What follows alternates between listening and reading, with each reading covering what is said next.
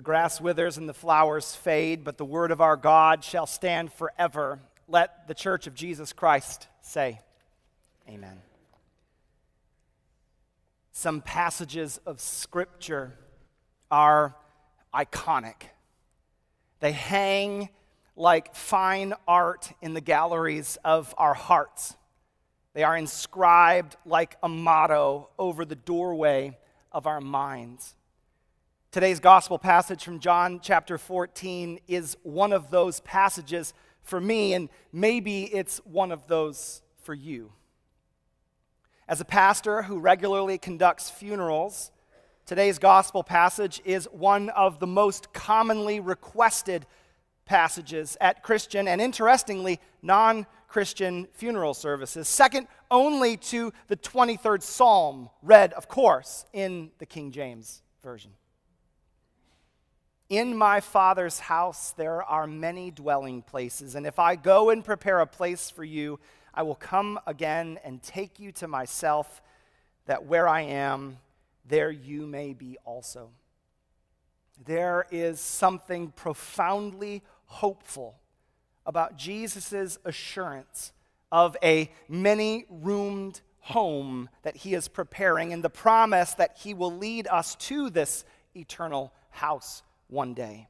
Even the most irreligious soul craves an assurance that there will be something yet to be experienced after our death, more life left to live somehow. And so, when given an, a list of appropriate passages to choose from following the death of their loved one, both churched and unchurched folks have invariably picked this reading from John 14. And while those words are certainly familiar words to many of us here, well worn words, certainly, memorable words, the words of the passage which are truly iconic for me come in verse 6. Jesus said to Thomas, I am the way, the truth, and the life.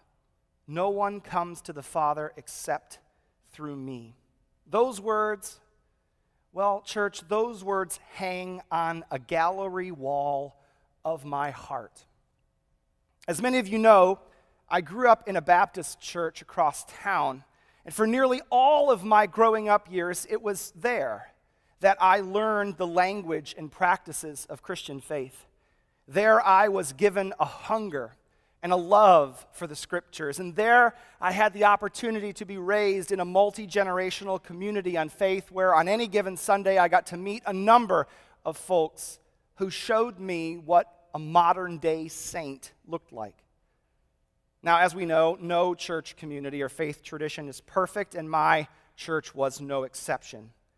From its categorical rejection of women in church leadership to a rigid intolerance of anybody who disagreed with its doctrines, to a condemnation and shaming of those in the church who were viewed as morally suspect. The church was a mixed bag of joy and affliction for us who grew up there. But above all, it was a church that took very, very seriously the ministry of evangelization and conversion. And from a very, very young age, even as young as seven or eight, we were expected to not only be converted ourselves, but to tell our friends and neighbors and even strangers about our faith so they might too come to have a Christian faith and not die and end up in hell. I remember an extremely overzealous church leader once warning me as a ninth grader that if I did not take the time to explain the Christian faith to the person serving me at the drive through at McDonald's, well, that person may be, in fact, screaming my name as they fall into the flames of hell. So, yeah, church, it's taken me about 25 years of therapy. to recover from the guilt and shame heaped upon me by that particular leader, and I'm still not sure I've fully recovered.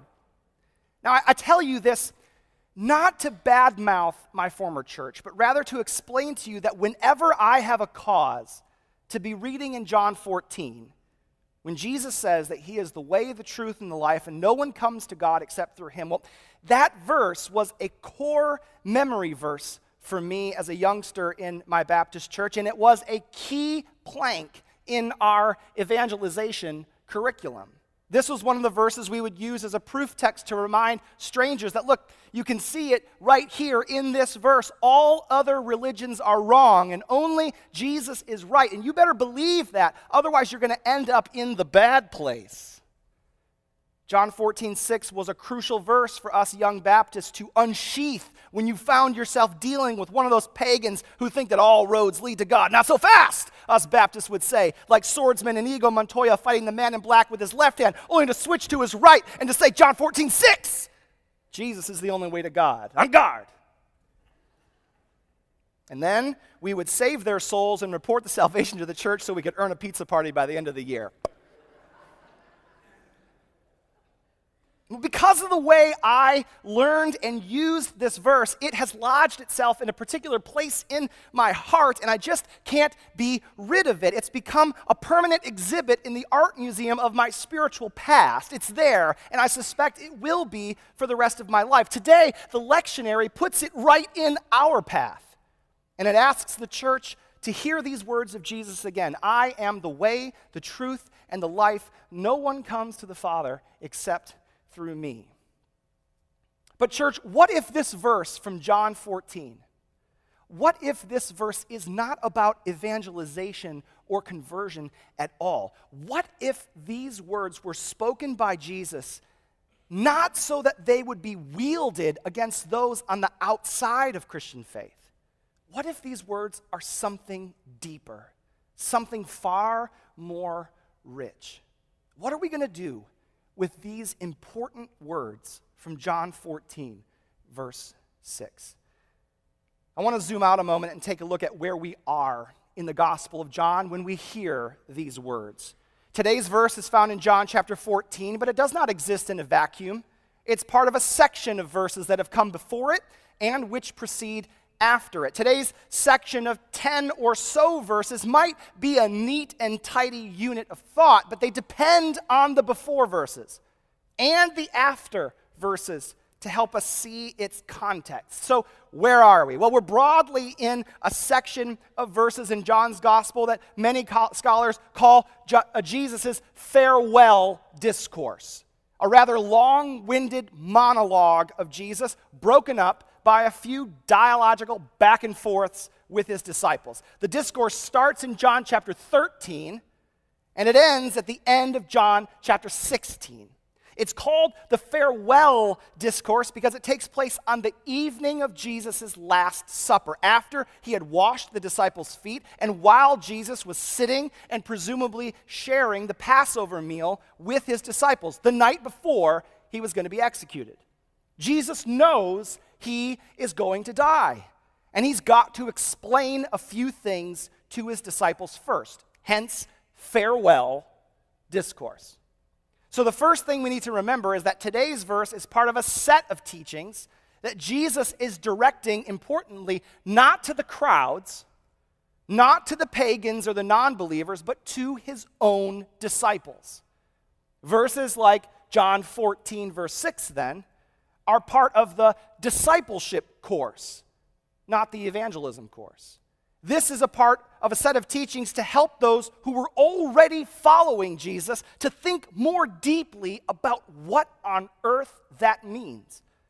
I want to come back to this in a little bit, but for now, let's note that we are smack dab in the middle of Jesus talking to his own disciples. Let's get even more contextual.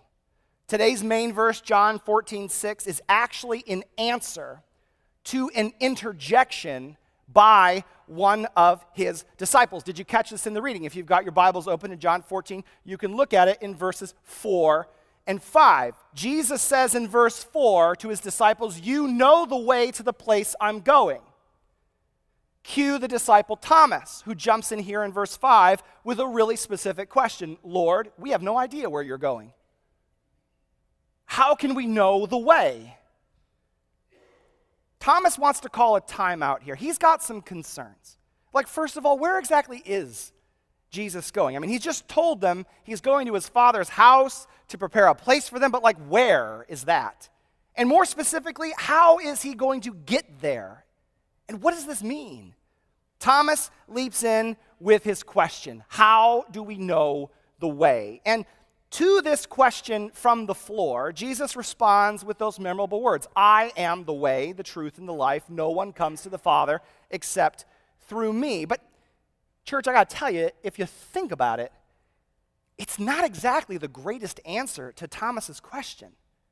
I, I mean, it's, it's hardly specific enough, and it doesn't really answer the geographic question Thomas is asking, which is more like, how, where, where, exactly are you going and how do I get there? Like, come on, Jesus, give us the destination address. We'll punch it into Apple Maps. We'll figure out how we can get there too. Well, should we take a train or should we walk? Well, we'll figure it out later. All Jesus says as an answer is, I am the way, the truth, and the life. No one comes to the Father except through me. And if I were Thomas, I would have received that and, mm, mm hmm and then I would have thought about it a little bit, and then my hand would probably go right back up, like, hey, I got a couple follow ups now, right? Uh, but, but Jesus moves on, and we don't get to know if his answer satisfied Thomas or not. So, the second thing you need to keep in mind about this verse is that it is a direct answer to a specific question that one of Jesus' disciples raise that may or may not have actually answered the question. Now, noticing this back and forth made me scan back to the beginning of this discourse and to the end to see are there any other questions or interjections the disciples raised to Jesus in the middle of this speech. I wanted to know were the disciples generally understanding what Jesus was saying or was this confusing to them? Okay? So if you start in John 13 and you go through John 16 and you count the number of times somebody other than Jesus interjects or has something to say, you find not one or two, but actually eight moments where there's at least one or several disciples saying, We really don't understand what you're saying to us. Starting in John chapter 13, Jesus tries to wash Peter's feet. Peter, you'll remember, famously protests and tells Jesus to get lost. You're not going to wash my feet, he says. Jesus has to explain to Peter what's going on. Again in John, again in chapter 13, it's Peter again who doesn't understand what Jesus means when he says somebody is going to betray me. Neither does one of Jesus' other disciples, and Peter and him kind of work together across the room to get Jesus to say a little bit more about that because we don't get what that means.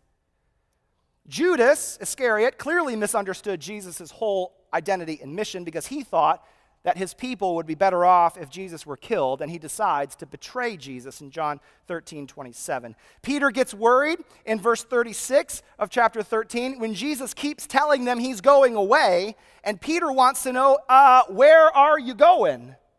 Right? And why can't I go with you? Peter wonders.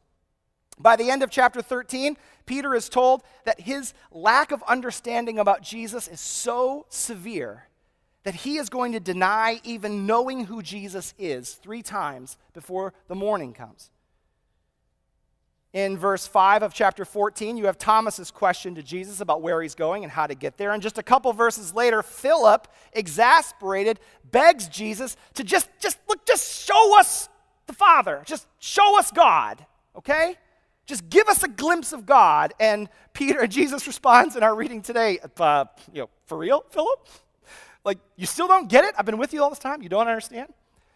In verse 22 of chapter 14, an unfortunate disciple whose name was also Judas, but not that Judas, well, he wants to know more about how Jesus is going to reveal his true identity. Like, when is Jesus going to make his God identity known to them? Verse uh, 22 of chapter 14. In chapter 16, a whole group of disciples interrupt Jesus in his speaking to ask, um, like, what did you mean when you said, a little while you'll no longer see me, but then you will see me? And they want to know what Jesus meant by, I'm going to the Father, and in a little while. And they're so confused that they end up saying, and this is exactly from the Bible, verse 18 of chapter 16, we do not know what you are talking about. Finally, at the end of Jesus' final discourse, the disciples say in exasperation to Jesus, John 16 30, okay, look, we know that you know all things, and no one needs to question you. It's all good. We believe that you came from God. And that's the end of the disciples' learning. Eight times Jesus is interrupted. Eight times the thing is saying that he's saying or explaining seems to go right over the disciples' heads. I love every single one of these interjections because they remind me that even these disciples, three years in, after seeing three years of signs and wonders, hearing Jesus teach, having their hearts and minds reworked by the presence of God in their very midst, even here at the end of Discipleship 301, they still don't get Jesus. He's still confusing to them, and the things that he's saying don't seem abundantly clear. Even their final words to Jesus in John 16, we believe you came from God, feels really, really elementary like a calculus student wrapping up a year of study with the statement, well, we know that 2 plus 2 equals 4. Like Jesus is giving them this rich calculus lesson of discipleship and revelation and his identity as Word made flesh and about the Holy Spirit. And the best that they can agree on is, well, we believe that you came from God. I love it. But what's the point of all this? And what does this have to do with John 14, verse 6? It's this, church. These words of Jesus are not supposed to be for the church spiritual ammunition that is fired upon an unbelieving world. The disciples who first heard Jesus say, I am the way and the truth and the life, were not told to go and say those exact words to the world these words are not part of an evangelism class. They are part of what we might call Jesus' Discipleship 301 class, an advanced course so tough that not one student in its original class was able to pass. These words were given to a group of disciples who Jesus thought had seen enough now to grasp at their meaning. What might it mean for Jesus, their teacher, to be, in fact, the only revelation of God in this world? What might it mean for Jesus, their teacher, to be, in fact, the way that leads to God, the truth of God incarnate, and the life of God experienced even now? These words of Jesus are not hasty words, they are deep words.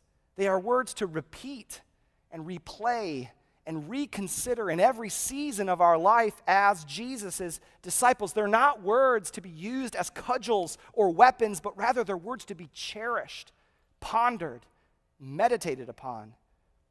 For many Christians, past and present, these words of Jesus in 14:6 are a profound celebration that the salvation Jesus accomplished on the cross and by his resurrection is far wider and far deeper and far more grand than we could have possibly imagined.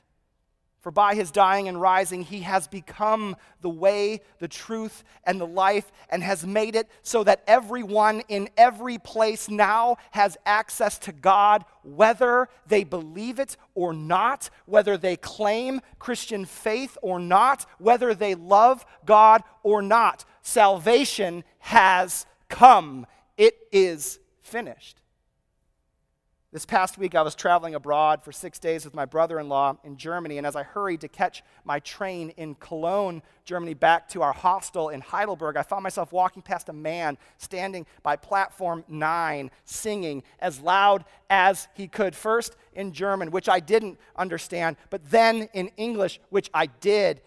Jesus died for us. We are going to see the King. Jesus died for us. We are going to see the King. Jesus died for us.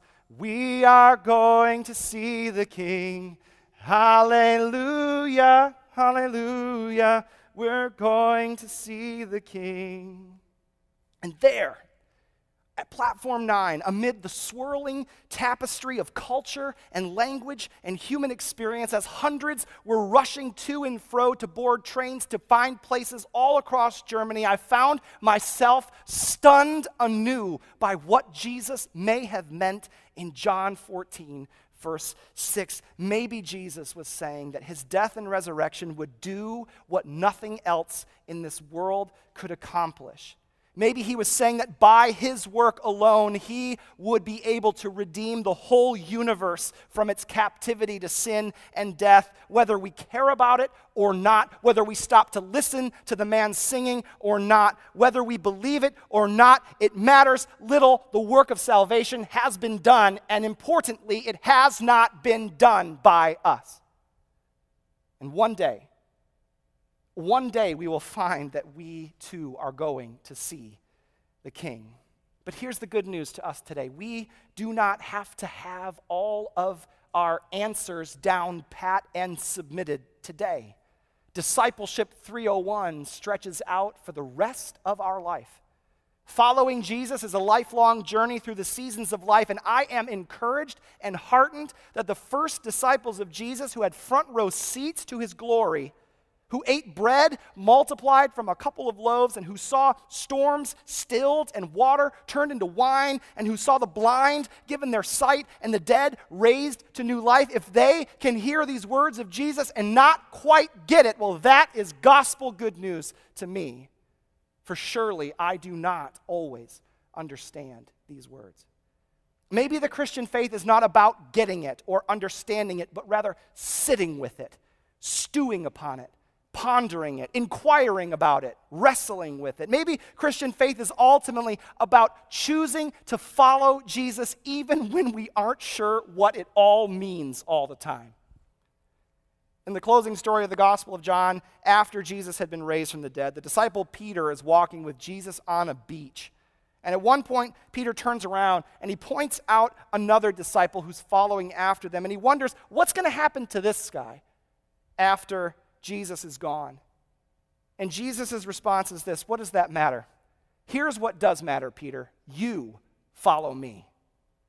Church, in this season of Easter, let us hear the words of Jesus and let us ponder them. Let us meditate upon them. Let us rejoice for them. Let us not rush to preach them and demand conversion as a result, but let us let them ferment within our souls and let us choose to follow Christ, whether we have figured out all these mysteries or not, whether we have all the answers to all the questions, or whether we know enough to pass the Discipleship 301 exam. And might we find in that that our soul is stirred up again with wonder to consider how, in fact, Jesus is the way to God, how he is the truth of God, and how he is the life in God made flesh before our very eyes.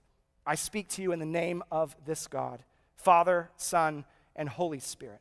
Let the church of Jesus Christ say, Amen. Thanks for listening this week. The First Presbyterian Church of Flint is an historic downtown congregation proudly part of the Presbyterian Church USA, the largest Presbyterian denomination in the United States. You can learn more about us at fpcf.org. You can check out our weekly live stream broadcasts on our channel on YouTube, but better yet, you can stop by any Sunday at 10:30 a.m. to worship with us. We would love to welcome you and your family to worship. Have a great week.